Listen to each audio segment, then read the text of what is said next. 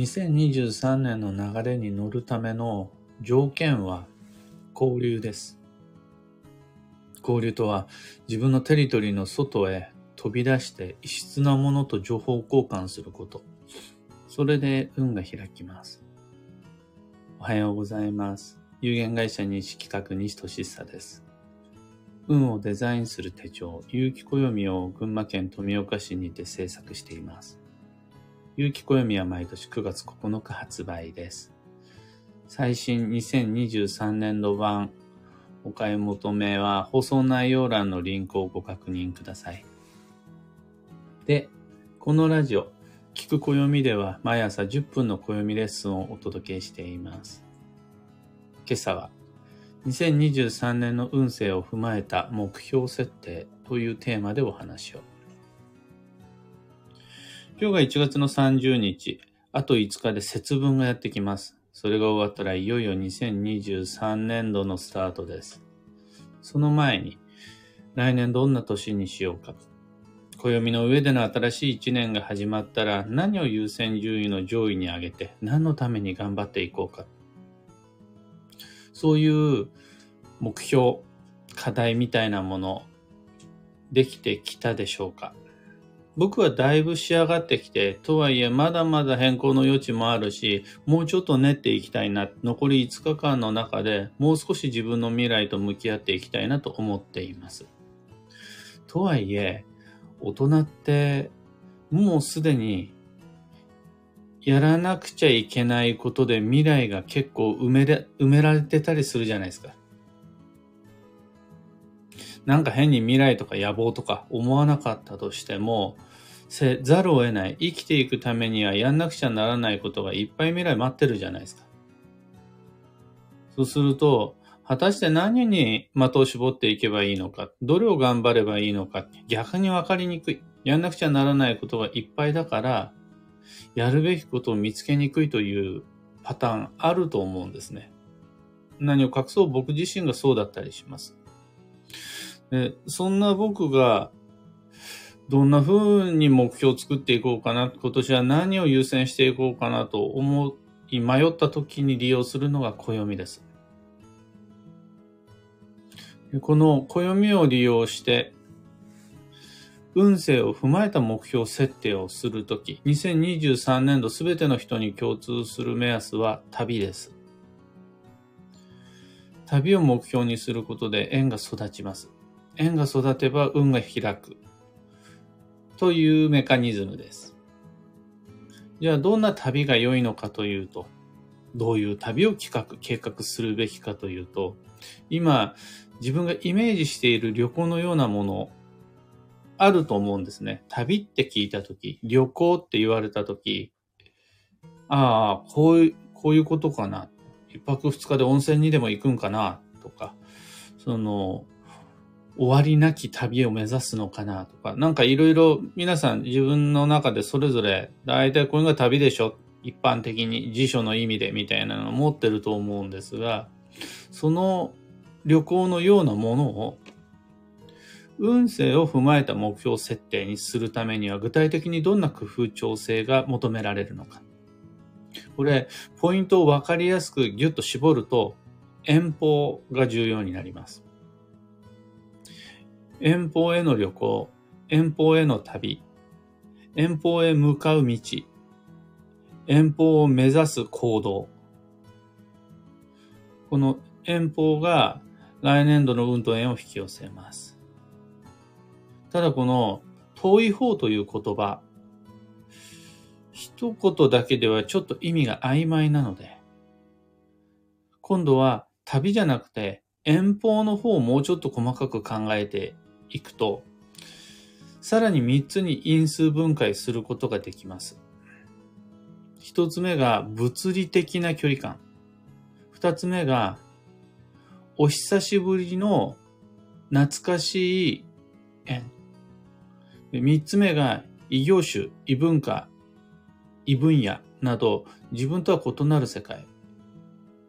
これら三つの言葉をギュッとまとめると遠方になります。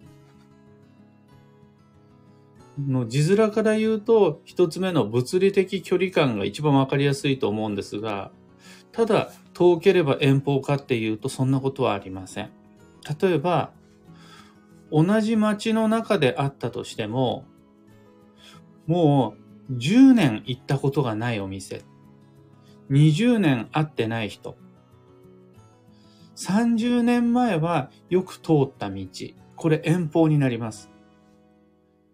あと、そこそこ離れた距離にある物理的な距離が十分あるものであったとしても、毎日会ってる人、毎日通ってる道、毎日のように行っているお店、これは近い、遠方ではありません。近いと考えられます。さらには、その距離の遠近、物理的距離の遠近に関係なく、自分が属していない異なる職場、職業、また、見たことも聞いたこともないようなカテゴリー分野、そして自分とは異なる生活体系を持っている、生活様式を持っている世界、異文化、異言語でもいいです。こういうのも、やっぱり遠方と考えられます。そこには自分から意識して行かないと、旅に出ないとたどり着くことができません。そこへ行こう。これが旅です。うんとはいえ、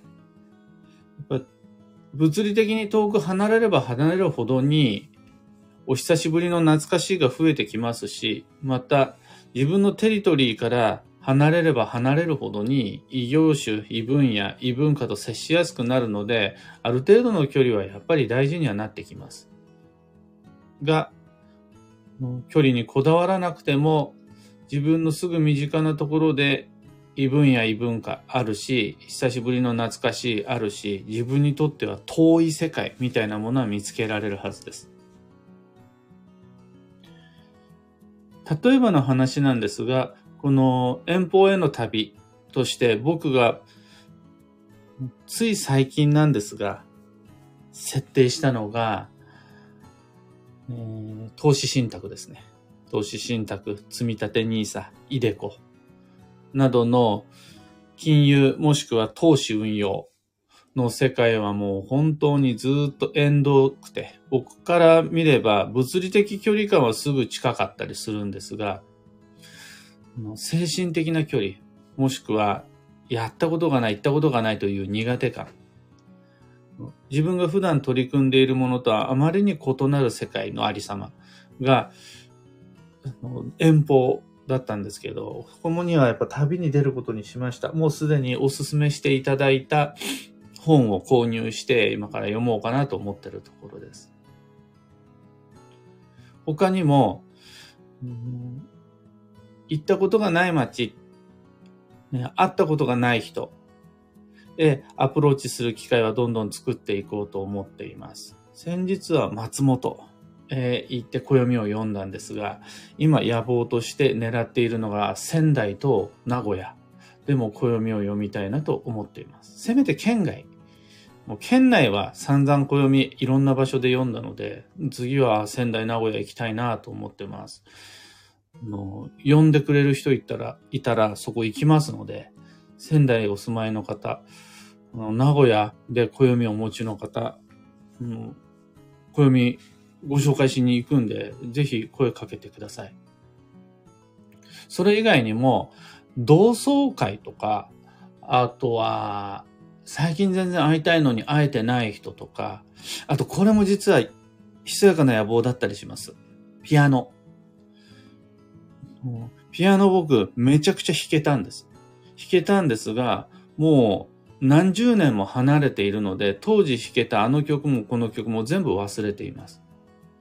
縁が遠くなってしまっているので、このピアノと離れた縁を取り戻したいな、遠方の縁ともう一度自分の縁を結び直したいなと思ってます。こういったこともまた遠方の絵の旅につながります。そうすると僕にとっては旅行に行くことじゃなくって、ピアノに触れること。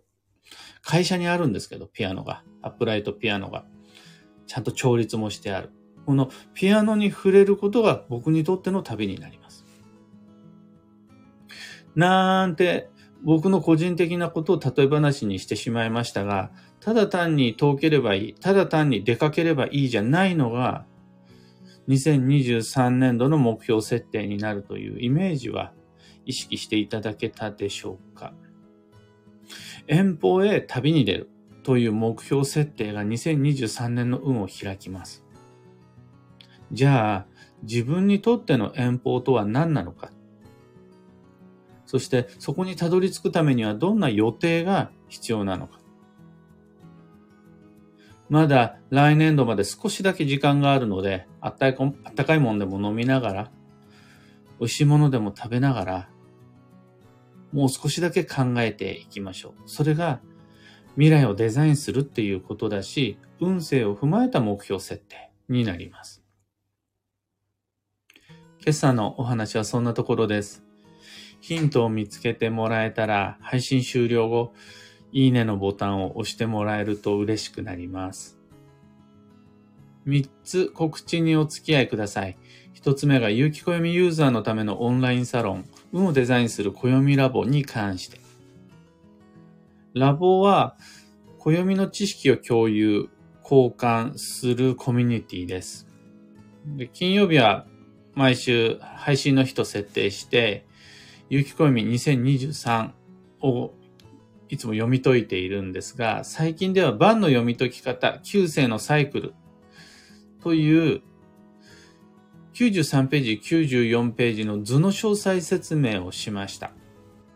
ぜひ読んで、読めるようになってほしいので、ラボ面の方はお時間のあるとき、最新の Facebook グループ更新をご確認ください。二つ目の告知が、開運ドリルワークショップ2023に関して。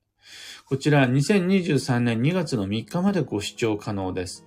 と、スタート時からずっとお知らせしてきたんですが、めちゃくちゃ気持ちがわかるのが、まだ来年度の行動計画練り切れてないよ。12ヶ月の予定デザインできてないよ。だって、年末年始忙しかったし、今なお土曜でバタバタしてるから、ちゃんと開運ドリルに、のワークショップに参加することできてないよっていう人、僕がそうだったりするんですよ。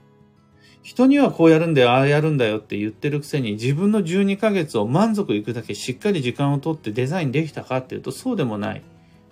というところで、2月3日までと言わず、あの、コンテンツそのものは2月3日で成長終了です。ここから先はもう何も手を加えないし、例えばご質問いただいてもお答えすることはありません。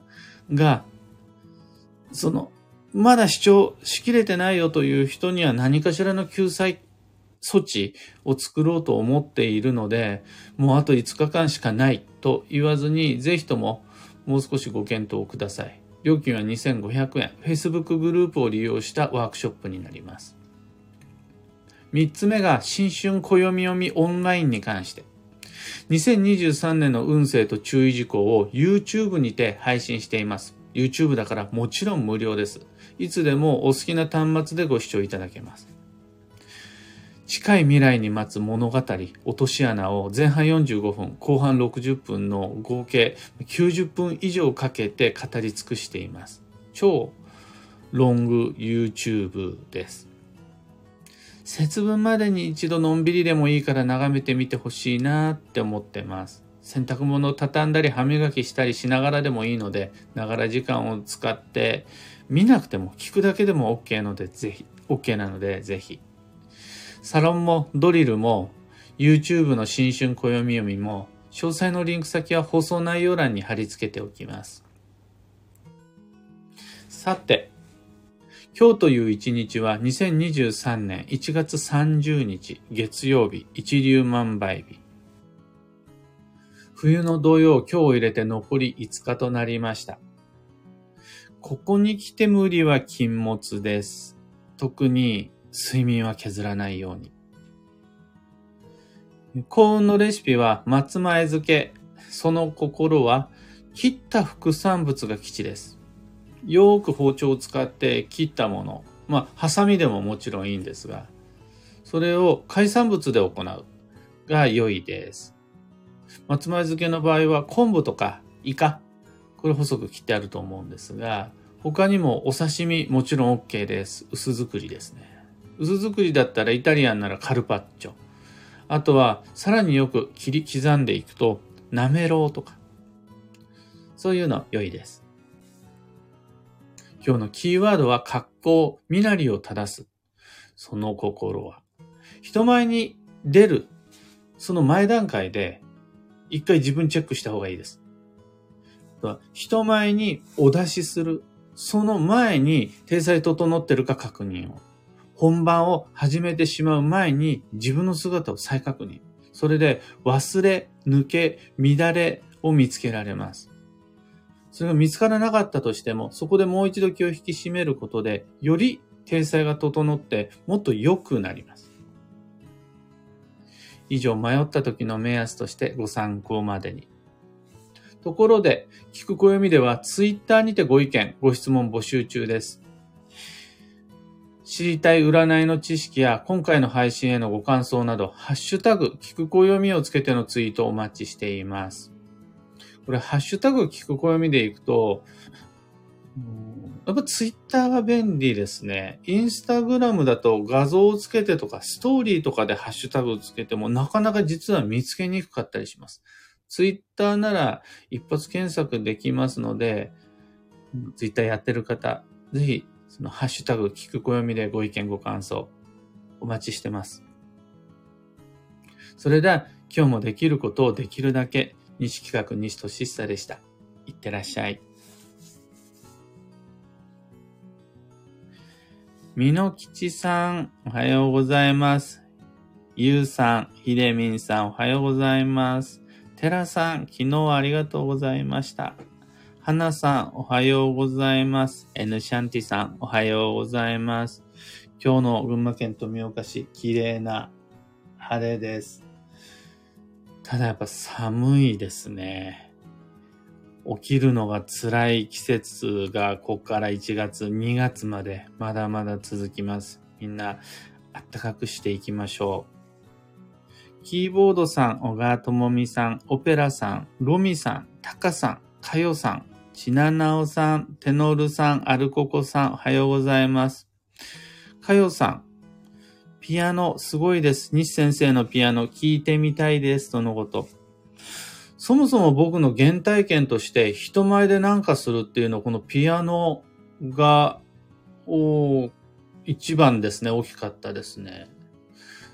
あ多分小学校3年生ぐらいの時になんかコンテストみたいなのに出て、キラキラ星変奏曲をすんごいいっぱいの大人の前でやったっていうのが多分原体験です。で、そっからはなんかそういう機会が多くなりましたね。ナナさん、おはようございます。N シャンチさん、今日のジュニア先生の遠方の縁のお話を聞いて、煮詰まっていた来年の予定の案が出てきました。ありがとうございます。とのこと。あの、とはいえ、旅行してほしいんですよ。わかりやすいやつ。旅に出ましょうねって言った時に、最初にパッて思い浮かんでくる、あそこに旅行に行きたい、ここにお出かけしたいというイメージはまあ、そのものズバリ2023年度の課題であり目標なので、それはそれでいいとして、それだけじゃないんだよ、旅は。その遠方にたどり着くことができたら全ては僕たちにとって旅に出る理由になりますよ。旅したことになりますよ。っていうのの例え話として今日はピアノをご紹介したんですが、そういう社交ダンスであるとか、えっ、と、ハンドクラフトであるとか、また若い頃は目指していたけれど、子育てが始まって一度手放した昔の憧れや目標みたいなものも遠方になるんですよね。この遠方の縁の結び直しは全部旅になります。オペラさん、遠方というキーワードの意図がより理解できました。ありがとうございます。そして、ぜひぜひ仙台いらしてください。仙台にお住まいの方、じゃあ行きます。そして暦を読んだり、あの、鑑定をしたりする機会を作ります。その時にはぜひ遊びに来てください。エポさん、遠方についての考え方が広がりました。あの、遠方ってやっぱ分かりにくいですもんね。でも、例えばの話、家の中でもう5年、10年以上開けたことがないタンスとか、えー、箱とか、物置とか、それ遠方です。物理的距離だけがポイントではないです。花さん、ピアノ、なるほど、そういう遠方もあるのですね。私も中学時代の部活でやっていたフルートを引っ張り出そうかなと思いつきました。未来の計画、楽しいですね。いやー、楽しいです、楽しいです。そういうのを、大人は本当日常に埋没して未来のデザインをする機会後回しにしちゃうんで、こういう遠方ありませんかっていうことをきっかけに、ちょっとあの、ピアノフルートだけでもいいから暦の中に目標として書き残しておくことができると、そこから広がる世界いっぱいあるはずです。僕もじゃあ2023年はどこかの機会で、ピアノとの縁の結び直しの様をみんなに見てもらえるようにするのを目標にしようかなと思います。本当にちょっとお話しするだけでも広がりますよね。ひでみんさん、遠方の円を広げる捉え方、距離だけではない。